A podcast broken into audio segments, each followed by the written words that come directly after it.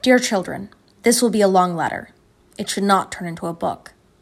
I am not an author who writes out of idealistic desires to present his vision to the world to improve it, nor am I one who seeks the bestseller with a clever plot loaded with a bit of philosophy, some history, and plenty of sex so that I can become rich and famous.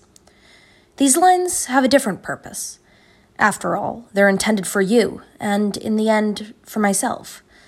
While you enjoy your usual cold winter, I'm calmly sitting here in a climate much more to my liking, soaking in the hot sun to brown my back while I pleasurably recall experiences lived long ago, in which, from time to time, I may have something to say about. Thus, this should turn into a kind of memoir.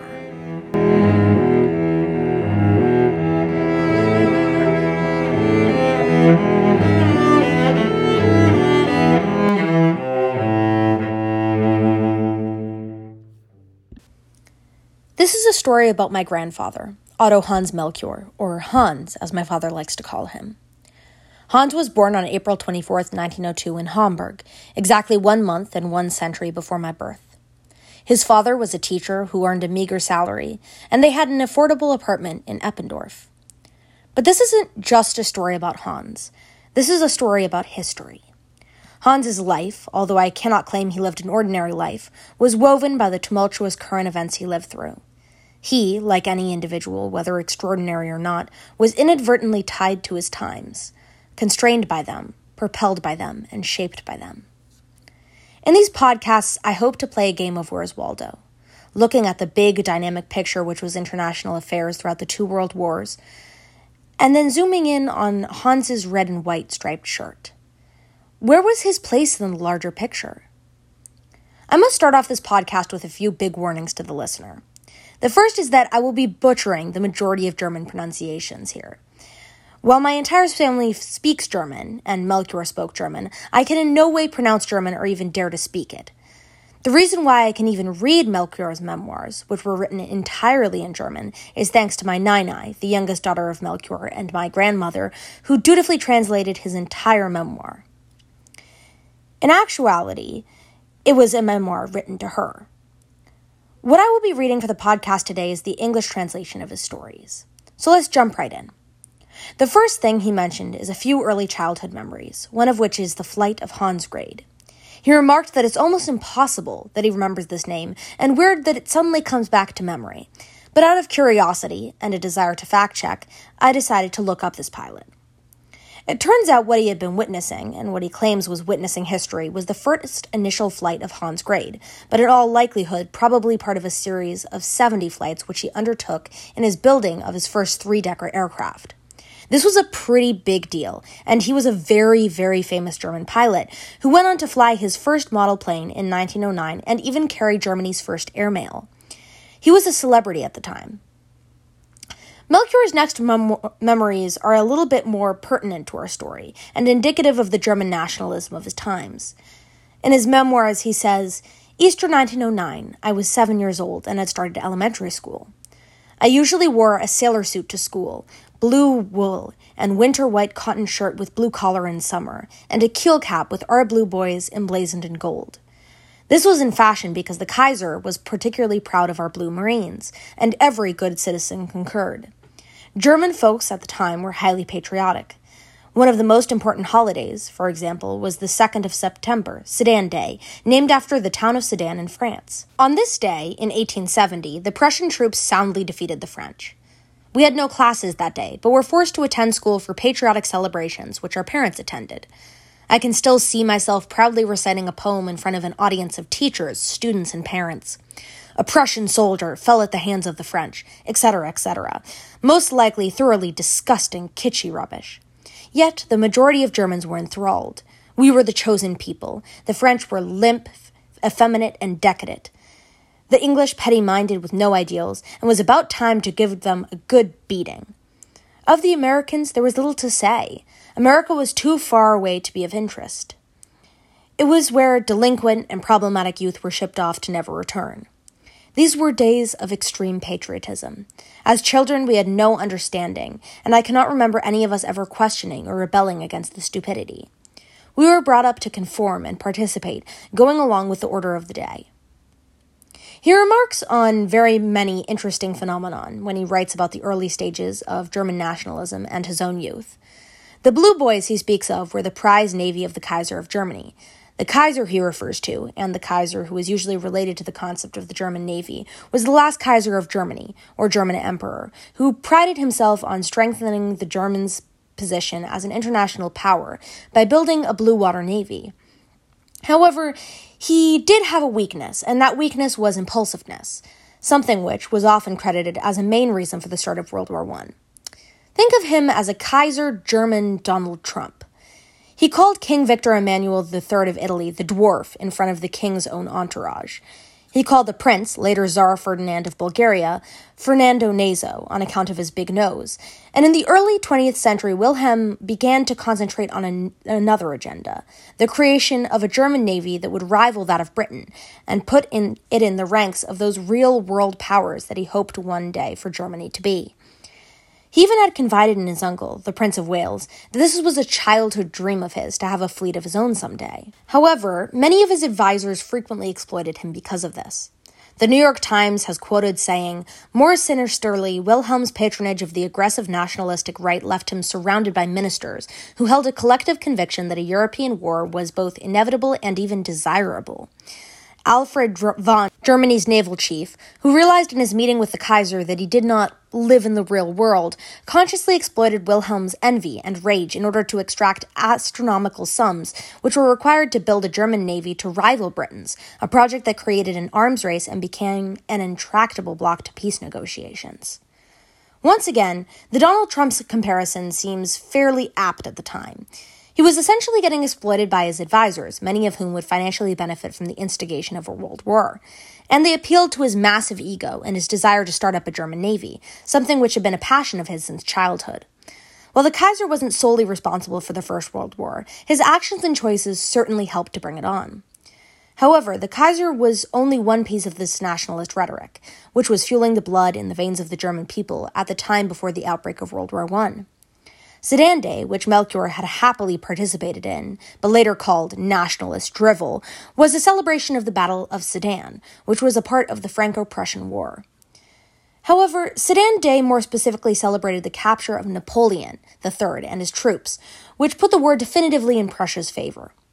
It was celebrated as a battle of the rebirth of the German Empire, and it had mostly urban appeal. It was not very popular with German Catholics or those from leftist organizations, perhaps a nod that nationalism and right-wing nationalism mostly stemmed from cities and communities of academics, and wasn't as popular within rural communities, something we will address later in this podcast. German socialists, on the other hand, viewed it as a device of the German government, more in line with Melchior's latest beliefs. One German author was quoted saying, "Let us, in view of tomorrow's Sedan Day celebrations, once again appeal to our town's population's patriotic spirit. May the people of our town demonstrate, by ritually decorating their homes, that Augsburg continues to be an honorable bastion of German nationhood." Now, Melchior's celebrations of Sedan Day were fairly common practice for his era, as the holiday was a really big deal. Think of it like America's 4th of July. Components of celebrating this day ranged from decorating with black and white flags, this combination of flags celebrating both the state and the municipality that people resided within. Pupils would also attend celebrations and listen to speeches given by their teachers. Priests held special church services. Sedan Day was a community event, and everyone came together, including grammar schools, girls who would typically dress in white school dresses, and parents. Now, another source which I rely on frequently throughout these podcasts, an article called "Why Did German Youth Become Fascists?", remarks that after Wilhelm II endorsed increasingly strident national demands on the curriculum of 1890, weekly hours of German in elementary schools increased, and history instruction in most schools focused more and more on Germany's nation-building period, especially its wars and its heroes. Subsequent national decrees required that all schools celebrate Sedan Day. Songs and music instruction increasingly favored militaristic and nationalistic lyrics, and pupils in secondary schools in Berlin were given the day off to attend the Kaiser's autumn military parade. Other schoolboys wrote essays with titles like "Foundation and Justification for National Pride." I laughed when I read this because it sounded a lot like what Melchior had described. Him reading off the ridiculous account of a Prussian soldier falling at the hands of the French was pretty commonplace in Germany, and indicative of the patriotic spirit which Germany was trying to invoke in its people, more particularly its younger generations, at the beginning of World War I. After all, this was an era of nationalist consolidation in Europe. This isn't to say that Melchior ended up a fascist in the end, but I guess we'll be talking about that later. Ultimately, Hans remarks that the financial situation of his youth, one of tight finances and penny savings, ended up improving, and his father was promoted to seminar-lehrer, which brought in a better salary and, following the advice of a colleague, they moved out to a better quarters of the town of Horn in 1910. Since there was no nearby school, he ended up going to Matthias Claudius Gymnasium. It's important to note here that gymnasium is a term for a German academic high school. Matthias Claudius Gymnasium can actually still be found online today. About his high school, Melchior remarked, "And so I went by foot, leaving the house in the early dark hours of the morning and walking for about an hour to school, then returning the same way home in the afternoon. I was 8 years old and can clearly remember the long route. The first part took me along poorly lit, underdeveloped, and overgrown outskirts of Horn. I had no fear, but remember well slogging through the deep snow and the cold, relieved to finally arrive in Wandsbeck, where the streets were at least partly cleared of the snow. Matthias Claudius High School was a disgusting, ugly, bright red brick building of a school near the middle of town. Located just below the courtyard, the latrines gave off a putrid smell." Now, I can confirm from my quick Google search that his descriptions rang true. It is a very ugly building, but it has since been converted into a more chic, modern form of brick, and in all honesty, it has only gotten uglier. I got a sense that this story was a little bit of an I walk 2 ways uphill in 10 feet of snow kind of story. As we will see throughout his story, Melchior is no stranger to hyperbole, but it does tell the beginnings of his long conflict with education, which will be very important throughout the rest of this podcast. In his first year, as he remarks, he was a really good student with honors, but soon he learned just how to offend his teachers. Their assessments on his report card apparently sounded a little like this. "Hans did not qualify for honors because of his constant chatter, interrupting, and disturbing my classes." However, Hans wasn't particularly pained by these negative reports, since he remarks that he had no ambition whatsoever to do well in school. Part of this lack of ambition and his desire not to go to school ended up getting him involved in several direct war efforts throughout World War I, and ultimately into a right-wing nationalist revolution. He remarked that most of these 4 years took place during World War I, as well as the first tumultuous years of the revolution. "While too young to be soldiers, we teenagers volunteered in the war effort. This cut into our school days, which didn't bother me one bit. To this day, I really don't know whether it was rebellion from school or patriotism which motivated me to volunteer." Now, during this period of complete rejection from everything academic, he participated in a string of 3 volunteer escapades, all 3 of which provide some valuable insight into the German total war effort during World War I, as well as the way in which teenage boys would get indoctrinated into a patriotic, right-wing nationalist pipeline in order to better the German Empire during their ultimate demise during the World Wars. And, as we will see throughout this podcast, Melchior would become no stranger to this pipeline.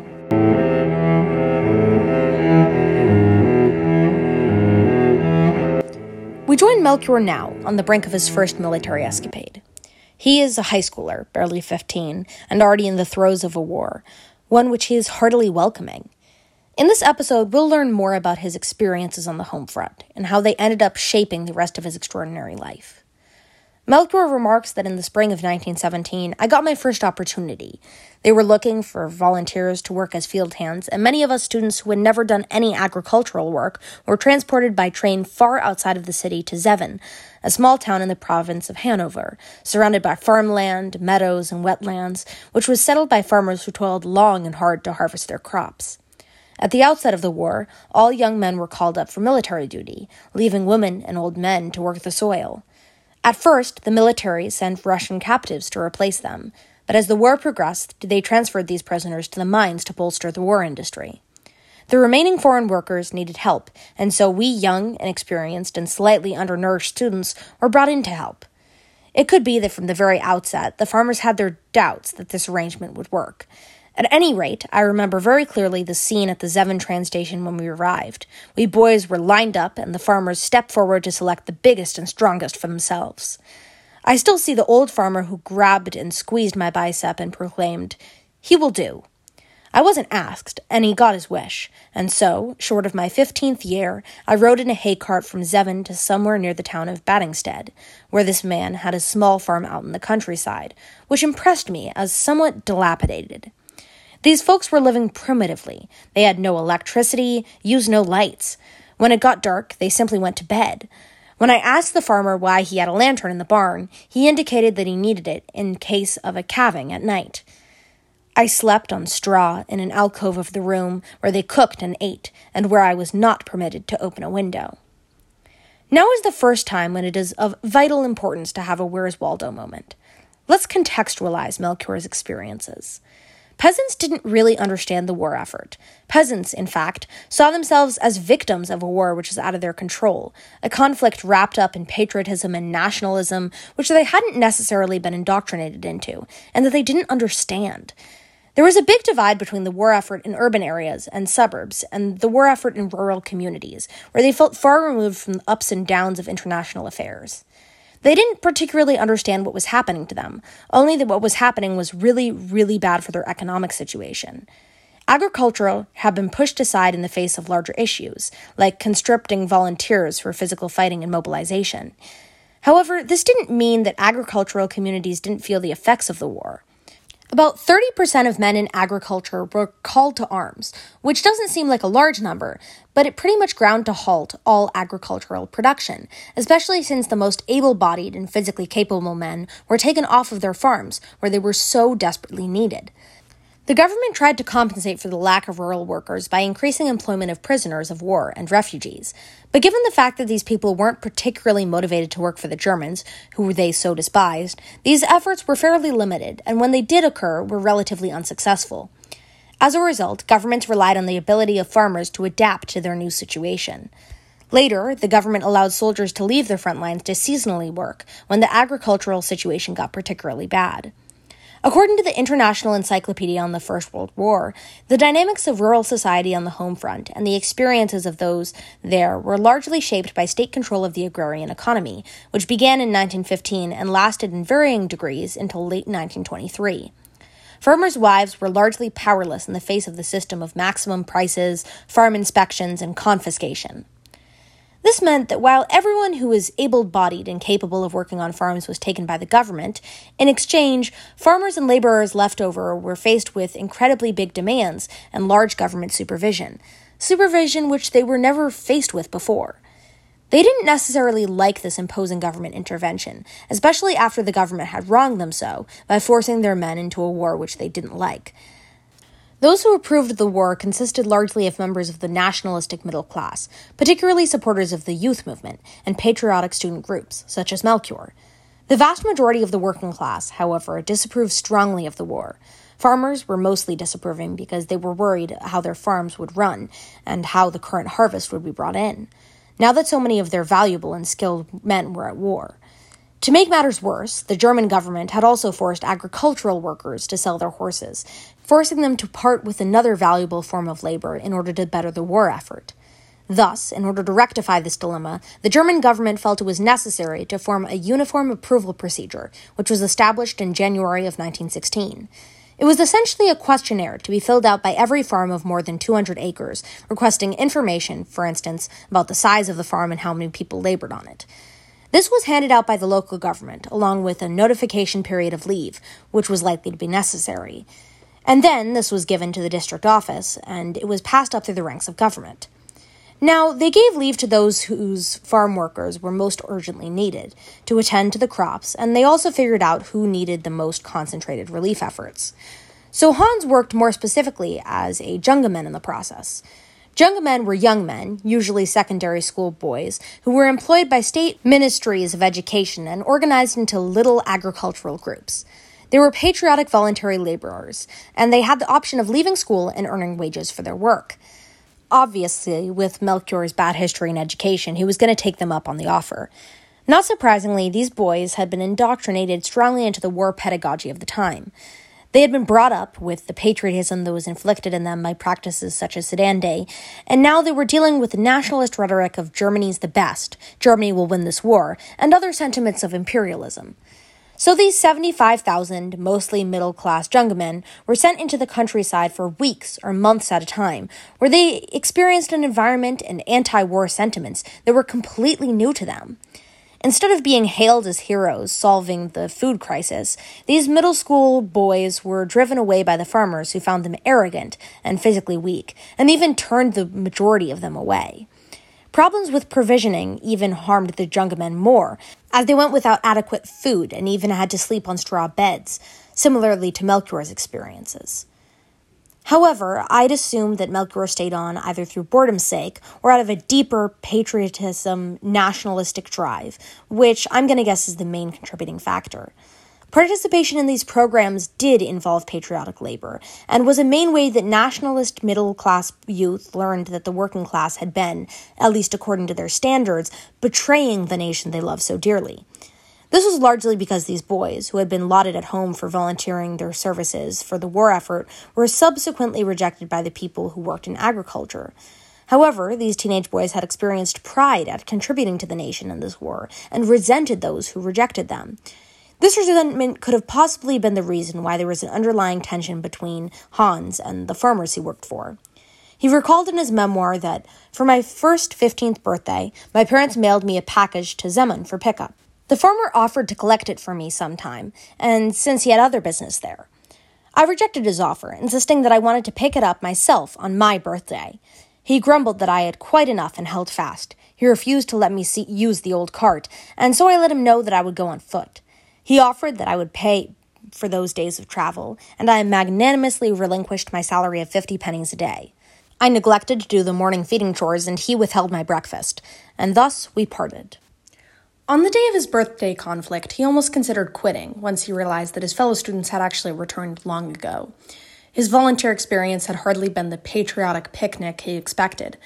However, he ended up staying on longer until a letter arrived that all of his classmates had returned to Hamburg and he was expected to do the same. Predictably, school didn't hold his interest for long, and his desire to miss out on school perfectly coincided with the German government's desire to take on young, healthy boys and take them out of school. Melchior recalls that too many people were slaughtered and lives destroyed, that more than ever young boys were in demand. For some time, the French front was more or less stationary, and attempts were made to sow and harvest crops on large tracts of French farmland occupied by German troops. French civilians forced to work in these fields did not provide enough labor power, and so calls went out appealing to us students to exercise their patriotic duty. For this purpose, they organized the Youth Brigade for the occupied territories, for which they recruited high school students. While not everyone chose to volunteer, nor had parental approval, by far most students were motivated to do their duty. Of course, I was among them. This youth brigade was once again a volunteer effort riddled with indoctrination. It's at this point that I like to really lean on the source I mentioned earlier. Why did German youth become Nazis? Because I think they do a great job of explaining the effect of the German militaristic pipeline. They mentioned that the primary motivation for joining military youth companies, such as the one Melchior was involved with at the time, was to play soldier and demonstrate a commitment to the war and the nation. The biggest of these companies, the German Youth League, had up to 750,000 youths in its programs. For these male youth, the companies reinforced an identity with the soldier and isolated them in their militarism and nationalism from the working class, specifically the rural working class. There were plenty of youths willing to enlist in these companies because of the wartime pedagogy that we mentioned before. Their schools had glorified military heroes and curated student interest in the destructive power of weaponry. This meant that little boys from Protestant towns and small cities received an education which romanticized masculine soldier fantasies, encouraging militarism and promoting nationalism. School administrators throughout Germany actually allowed teachers to completely abandon their lesson plans. Everything needed to focus around the war. Math would calculate the amount of ammunition you needed to destroy a fleet. English, you would write stories about brave soldiers. It was almost taboo to express anti-militarism and flat out not allowed in school curriculums. And so there was not a singular direct criticism of the Great War at all, for that matter. The same article reports that war books sold well and accounted for most of the new publications for male youth from 1914 to 1918. In magazines, the war became the overwhelmingly dominant topic. In a 1916 survey of the reading preferences of 50 12-year-old boys in public elementary school in Munich, 46% reported that war books were actually their favorite kind of book. Aggressive masculinity was also propelled by cheap 30-page paperbacks called War Penny Dreadfuls. These magazines featured patriotic, hypermasculine protagonists who were shockingly similar to Marvel characters. They had superhero traits and idealistic bodies. Every boy hoped one day to achieve the heroism that the soldiers featured in these 30-cent pages and to become part of this war machine. This desire for violence was even reported to be reflected in the increased violence of their playtimes and street behavior in some studies. Now, I would like to hypothesize that this potentially led to Hans's eventual career with arms dealing, and most certainly had to do with his early elementary school socialization, which we talked about earlier, and eventually might have led to his later volunteering. And this socialization might explain why he ultimately ended up in such a violent career, and why this violence didn't particularly affect him on any emotional level. It's almost as if, glancing back on it retrospectively as he does in his memoir, he tells the stories of his arms deals and the ruthless warlords he interacted with in a comical, novelistic style, as we will see later in this podcast. Perhaps a note to his consumption of wartime media as a kid. Since elementary school, he had been shown glorious figures of people being with arms, dealing with arms, getting shot by arms, and this made his future career almost glorified in a way. But for the purposes of right now, let's get back to his work for the Youth Brigade, because the stories here can really stand on their own. He says that we rode third class on ribbed wooden benches, 6 of us with all our gear in one compartment. The quarters cramped, we couldn't have much sleep on this 3-day journey. Throughout the duration of the Second Front War, German trains were overloaded, and thus our cars were shunted aside to make way for priority military trains. We also stopped with the larger military rest stops, where slowly we shoved our way through in long lines, mess kits in hands, waiting for a spoonful of slop. If we were lucky, we got barley with a bit of stew. If not, watery vegetable broth. One of these aid stations was in Herbesthal, which I think was somewhere along the border of Germany and Belgium. This is where we got our first real rye bread, with some kind of spread. You may think it funny that after so many years I should remember in such detail. This edition, however, contributed to an important exchange network, which emerged among us and lasted throughout our time together. We had 3 different valuable commodities: warm food, bread, and spread for daily trades. These transactions were made without money. At first, it was all rather chaotic, but soon strict rules took hold, like 2 pieces of bread were worth 1 spoonful of marmalade. Then conflict arose over the thickness of the slices or the amount on the spoon. Why we were so serious and intensely focused on the details of our trades, you may understand better if you knew that for the entire 6 months in our service in France, we went to bed hungry. Both quantity and quality of care for us was truly miserable. Soldiers received considerably more and better provisions. So we went to them to beg for any leftovers in their cooking pots. We had our own small kitchen, and our rations looked similar to those that were given to the French civilians. I would hope that for the latter, who, unlike us, labored for more than 6 months, there were other sources of food which could be found. We, nevertheless, were constantly hungry. Together we composed the Hunger Symphony, singing and screaming it through the halls in our letters home. We complained bitterly. Surely, I don't need to mention that none of this did any good. We ate anything, even what was not entirely edible, from corn kernels to raw roots pulled up in the fields to apples which we stole. For the most part, our poor nutrition or rotten food didn't do us in, but there were some exceptions. A number of us were admitted to the military medical service to treat dysentery, and one of our companions died from it. We pulled wheat, harvested grain, picked apples, and even collected nettles to be used as substitute farmers' fibers by the German clothing industry. Work here was easy to bear compared to the time we spent on the farm a year ago. It was sheer pleasure. After the workday, we made our way to town, where we scrounged around for food or sat around with soldiers who good-naturedly engaged us with conversation. When they saw us arrive, they sang out, "Look who's coming from Hanover! Teenage trifles with wooden rifles!" and continued on by treating us to harmless ribbing. During the course of the summer, a troop of young soldiers just 2 years our senior arrived at our staging area on the way to the front line, and to them, we boys actually considered ourselves superior. After all, we had a significant plus. We knew better how to exploit food trades to our own advantage. We spoke some French and were sought after to translate transactions between soldiers and French farm wives. The soldiers employed a raw, harsh military manner of speaking.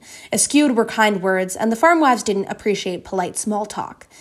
"Tell her I want to go to bed with her. Then I'll give her a whole loaf of rye bread, and you can have a thick slice."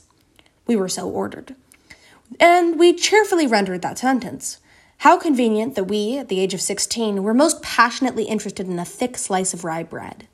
And so, weeks and months of a hot summer passed from time to time. Troops from the front lines would pass through and regale us with descriptions of the war in the trenches. This was the fifth year of warfare. The Russian Revolution had taken place the year before. Because there was no longer fighting on the Eastern Front, all the soldiers from there could be redeployed to the West. This advantage proved insignificant, however, because America had already entered the war against us. We boys, of course, had no idea about our own exhaustive resources and the overpowering material advantages of forces fighting against us. The German troops in the trenches now had no more awareness than did we. They dug their trenches, but for some time now, neither side could make any progress against the other. It was a stationary front. While the soldiers were not so optimistic that they could wish for victory, they also did not fear total defeat. We had heard at the time much talk of a truce. All this took place only a few months before the complete collapse. How horribly uninformed the average citizen is kept.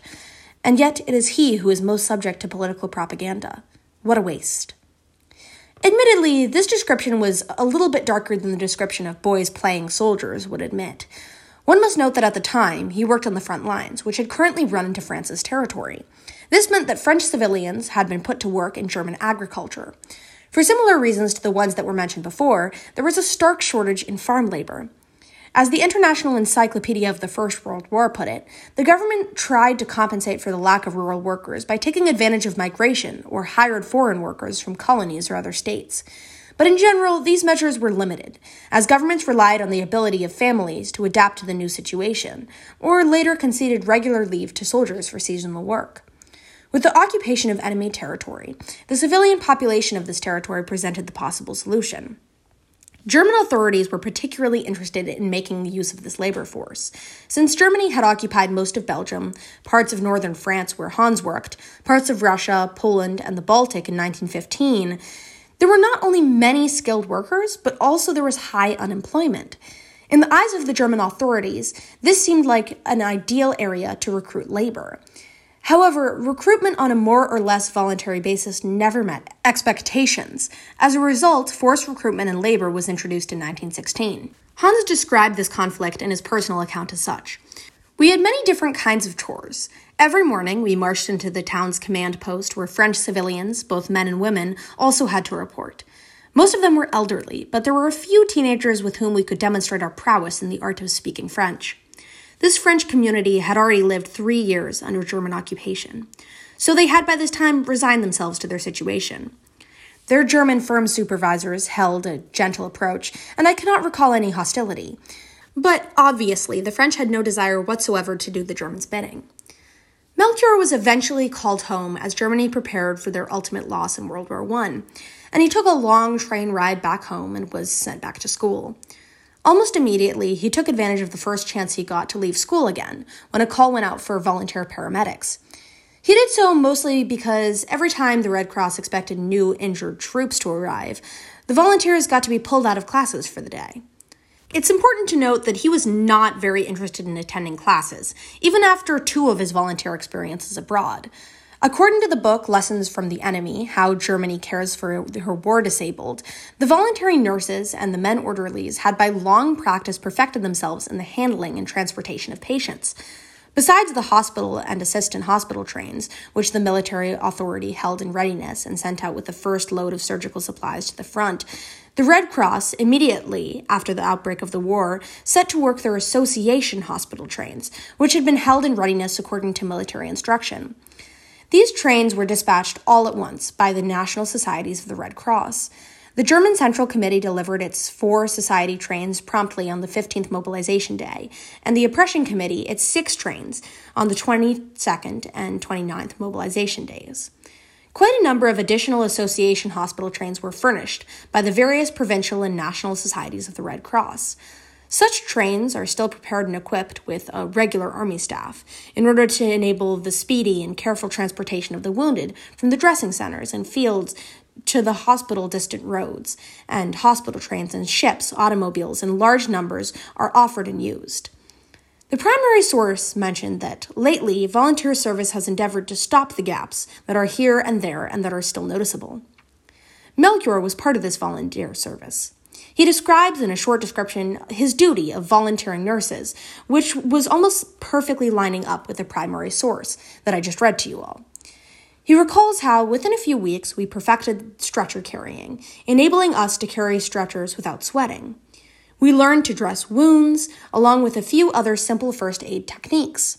And after completing the course, in addition to a certificate, we received a Red Cross visor cap and armband. Now, this makes it sound like a glorified version of the Boy Scouts, but in fact, as his further descriptions note, his work was quite gruesome. He describes how not only did these railway cars give off a stench so vile that I can still feel it in my nose, but it proved difficult to lift and remove the wounded from these crowded compartments. To get them through and around tight corners, we had to turn them on their sides, lift them high and carry them until reaching the platform where we could lay them gently down again. And don't forget that no stretchers were available to us. These were all occupied by the most seriously wounded, and we 16-year-olds knew all too well what extra care those stretchers demanded. Melchior's work for the Red Cross, however, ended abruptly, and this is where the story gets interesting. As we have previously speculated, Hans's initial indoctrination into German nationalism was through a patriotic education, which was responsible for his enchantment with escapades on behalf of the German war effort, whether that be farming, the youth brigade, or ultimately the Red Cross. However, much like many of his fellow teens, the outbreak of civil war in Germany had forced Germans to channel their indoctrination and propensity for militarism and violence into a new outlet. In order to understand Hans's participation in these new conflicts, it's essential to know the basic players, those being the right-wing German nationalists, also known as the MVP, and the German Communist Party, or KDP.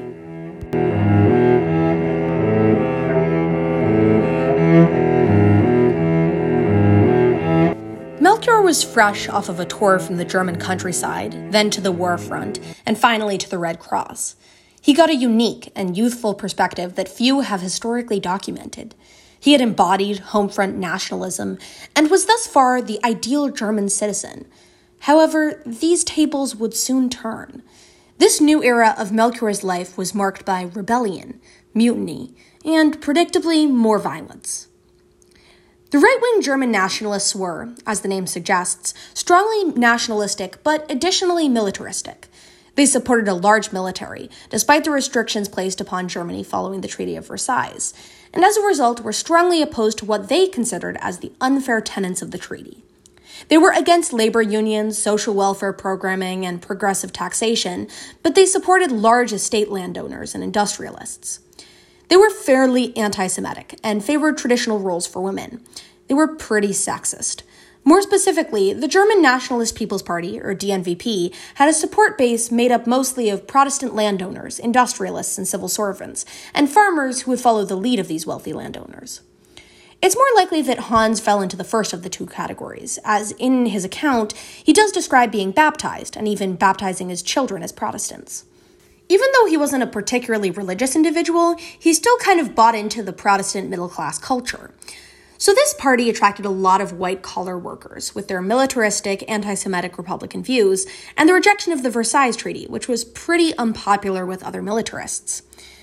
Now, in the furthest right branch of the German right wing was those who supported the ultimate Kapp Putsch, which attempted to overthrow the already fairly nationalistic Weimar Republic in order to protest German demilitarization in accordance with the Treaty of Versailles. These were the most right-wing radicals that you could get in this right-wing party. Now, on the complete opposite side of the spectrum, the German Communist Party, or KPD, which was founded on December 19th during the revolutionary chaos, drew its base from the radical Spartacus group that had been suppressed by the army of the traditional government and was mostly made up of social democrats. And their party contained a mix of radical workers, a small group of radical intellectuals, but it was mostly just fundamentally opposed to the Weimar Republic, on the opposite side of things, of course. It believed that the government wasn't communist enough, it wasn't liberal enough. So they also opposed the Weimar Republic, which was the Republic at the time, and Germany's government from 1918 to 1933. The German Nationalist People's Party ended up eventually blending into the German National Socialist Party under the direction of Adolf Hitler. But while Melchior was a volunteer for the German Nationalist Party and a strong supporter, he never got engaged with the National Socialists, probably because his political views had changed since then, or possibly because his removal from German politics toward the beginning of Hitler's regime gave him the space he needed away from the right-wing pipeline and allowed him to break out of the German political scene. The German nationalists were, in this way, pitted against the German communists, which ended up working out in some ways in their favor. For one, the Weimar Republic could use the intentional fear of Bolsheviks and communism to justify rapid armament on an international scale. According to the article War and Peace, Paramilitary Violence in Europe After the Great War, and this is a direct quote from that article, in Germany, the anti-Bolshevik fear, as well as supplying a tool of deliberate exaggeration in the diplomatic trial of the strength of the Western powers over the terms of the peace settlement, also provided a dramatic caricature of the threat or reality of social upheaval as the German Revolution unfolded. The fear of a Bolshevik revolution should not be underestimated as a mobilizing factor.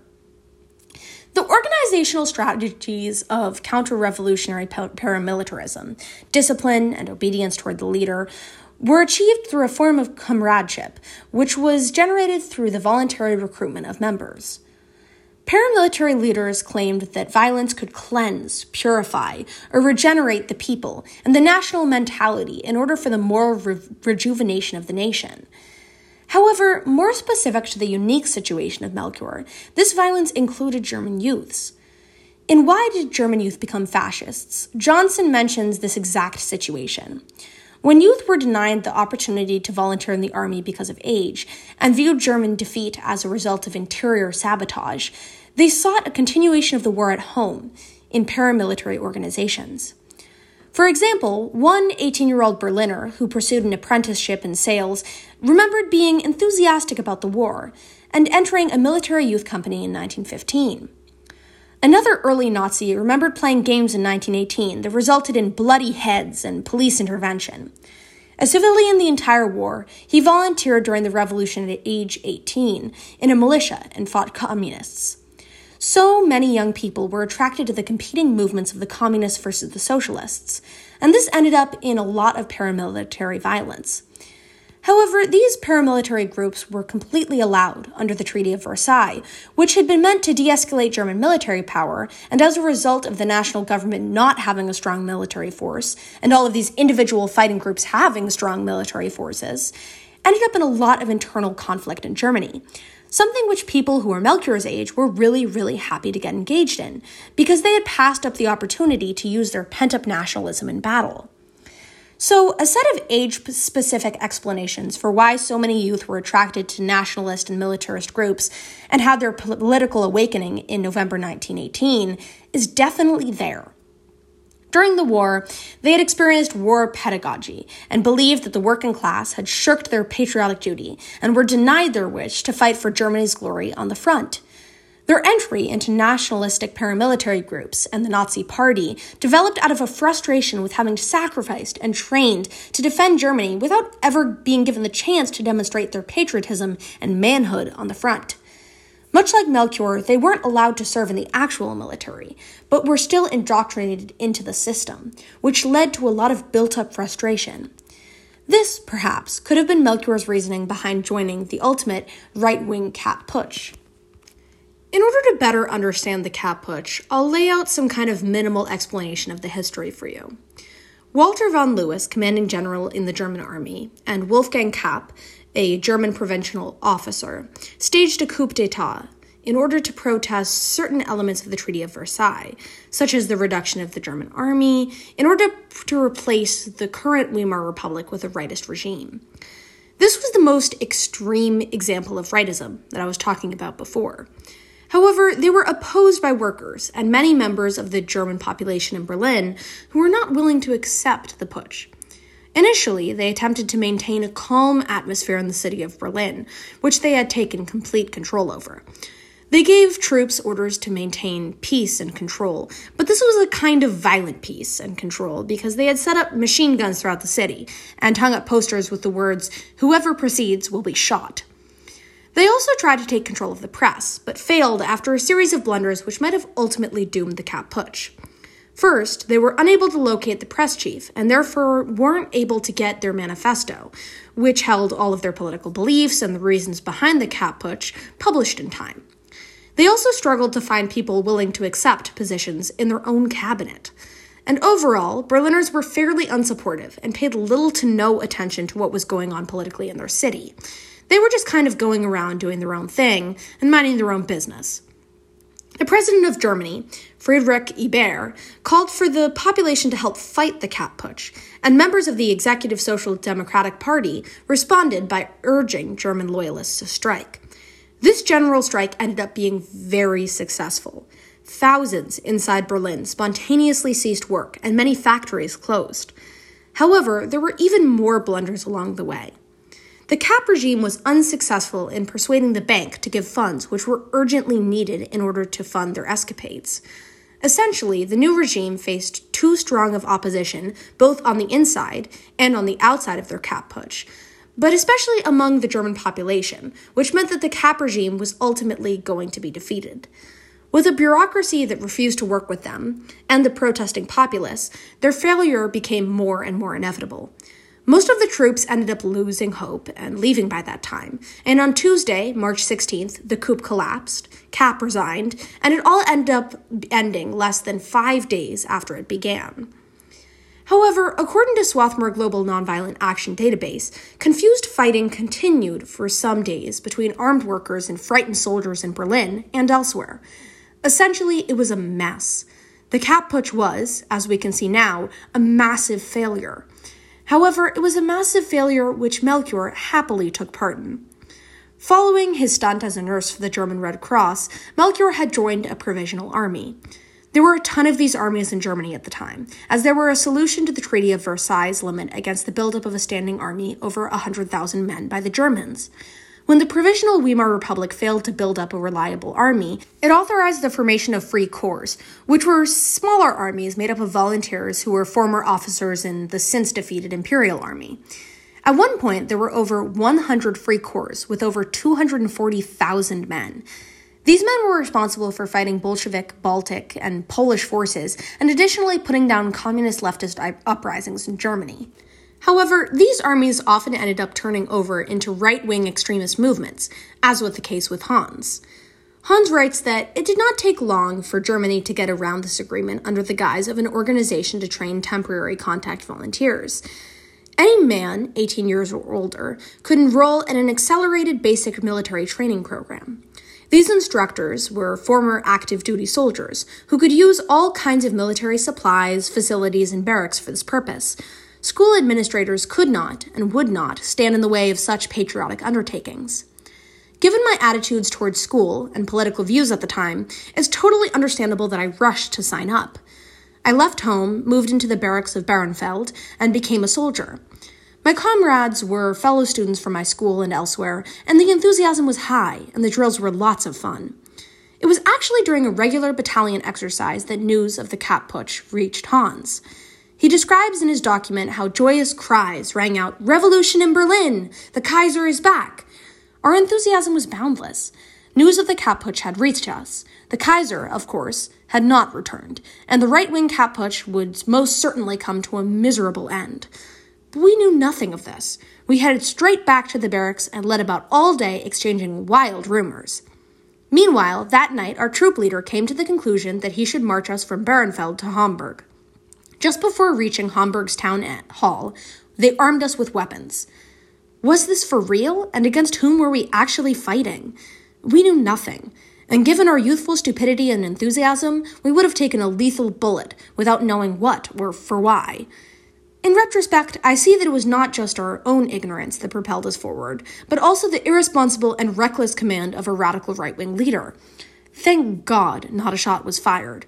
Without resistance, we occupied the town hall. I huddled with a small group in a room on the outside floor. From our window, we could see a section of the town hall square. Nothing stood outside. Once in a while, a lonely figure might run across the square and disappear into the dark. Tension subsided and our hunger kicked in. But we didn't dare eat our rations. We were informed that the local police would protect the town hall, and we were to merge back to Bahrenfeld. And so it went. When we returned to our barracks the next morning, they were close to us. The German military now occupied them. We marched into a neighboring town where, because it was a Sunday, we found shelter in a girls' school, lazing about while our leaders consulted and negotiated, and finding no food about, we finally ate up our rations we had carried. Later that afternoon, our leader informed us that our voluntary corps was being disbanded, and, in its place, he was forming a Bahrenfeld volunteer corps.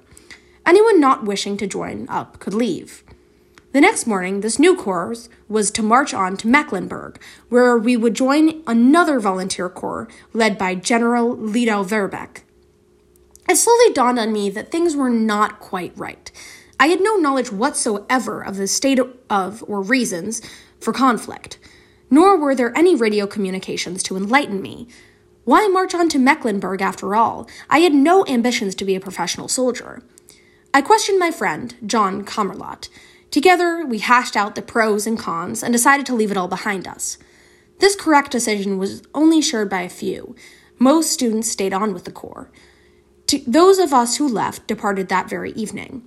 In the meantime, a general strike, which included all public transportation, had been declared, so John and I walked our way back to Eppendorf.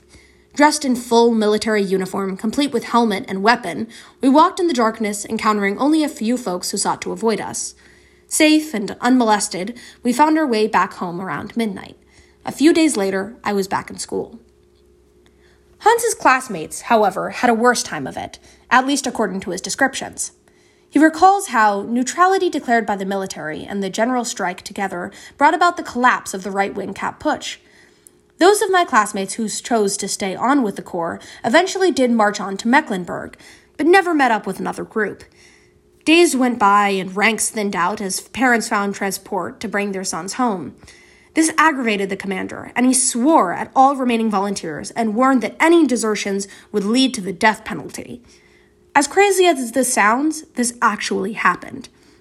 His troops marched for another week or so, without any clue that the right-wing corps had collapsed long ago. Their march circumvented all towns and avoided any contact with other civilians. At night, they bedded down with like-minded supporters, then unfurling their black, white, and red flags, marched on the next morning. It all might be something to laugh at, but when you think about it, that these young boys were willing to die for a cause which, unbeknownst to them, had already been lost, then you can comprehend the horror of it all. In the meantime, high school and university administrators let it be known that if students who had joined the Corps did not return forthwith, they could be expelled. Eventually, all of the corps disbanded. Their volunteers, provided with makeshift civilian clothes, were separated to board different trains so they could inconspicuously return to Hamburg. General Lettow-Vorbeck, the general who he would have ended up under if he had joined the Second Volunteer Corps, was actually pretty famous. I took the time to research him and found that he was most famous for his leadership in World War I and his usage of classic tactics of guerrilla warfare, which he used in order to fight off a much larger British Indian force, and most famously was nicknamed Never Defeated and Did Not Surrender. This was actually because he maintained his force 14 days after the armistice had been signed and the fighting had ended in Europe. His participation in the right-wing revolutions was mentioned upon his death in the New York Times as follows. He returned to Germany in January 1919. There he organized a corps of right-wing volunteers that occupied Hamburg on July 25, 1919. Despite his heroic leadership in World War I, he was reduced to poverty in Berlin, his economic situation only salvaged when the Marshal reorganized pensions for retired soldiers. It's a pretty sad story, if I do say so myself, but then again, he was a right-wing leader of a military coup. However, on this note, it does seem as if Hans did in fact have his history mixed up when he wrote about the corps led by Lettow-Vorbeck. The corps was cited on his death notice as occupying Hamburg on July 25, 1919, and having been formed prior to the right-wing Kapp Putsch, which Hans mentions. It appears it existed in Hamburg in order to suppress revolutionary unrest, which had occurred in Hamburg under the Bonn Uprising. You can actually look up more information about that. It's probable that Hans's corps was being disbanded and would be joining the pre-existent members of the Bahrenfeld Volunteer Corps under the leadership of Vorbeck, which wasn't in fact, newly formed, but had existed prior to the military coup. So that's pretty much where our story ends today. I had a few general takeaways from this segment of Hans's life. The first of which is the story which hopefully I was effective in laying out for all of you. The way that his patriotic and militaristic education ended up leading to his future volunteer efforts, which ended up leading to his engagement in the military and his future job, just in a different means, as an arms producer. Hans was not alone in his convictions and aspirations, but rather guided by the hands of his times. However, this also made the second chapter of Hans's life certainly harder to read. And that is because he knew firsthand how gruesome and awful war was. He had seen the dead bodies in his experiences working for the Red Cross. He had been on the home front and experienced the starvation when he was working as a volunteer on the front lines. He had seen the fact that militarism tears apart communities in his job as a farmhand. And he had participated so actively in the World War that one would assume that he came out of that with the same perspective that a lot of other Germans did, that war was a gruesome ordeal, which was essentially pointless and led to endless death, especially since he was so directly involved in the militarism after the war. However, instead of that, he went on to continue to contribute to the war machine. And I guess, although we'll talk more about this in my next podcast, it makes the fact that he contributed so directly and even profited economically for the rest of his life off of selling guns and selling ammunition to communities, which were constantly faced with violence, it makes that so much worse. He wasn't oblivious. He was actually very knowledgeable about what the system that he was actively taking part in was. He had been through the system, he understood the nuances of the system, and perhaps the indoctrination he received at an early age was too effective. Perhaps even though he understood that war wasn't glory and war wasn't fun, the fact that he had been raised with such German nationalism and German patriotism was enough to undermine the dead bodies he carried out on their cots. Either way, it's hard to wrap my pacifist brain around the fact that he could see the death, the gruesome horrors of war, the pointlessness of it all, and he could still allow himself to get trapped in the war machine. He could still allow himself to eventually take part in the economic portion of the war, making his hundreds off of civilians who were just like him. More about this in the next podcast. I'll see you then.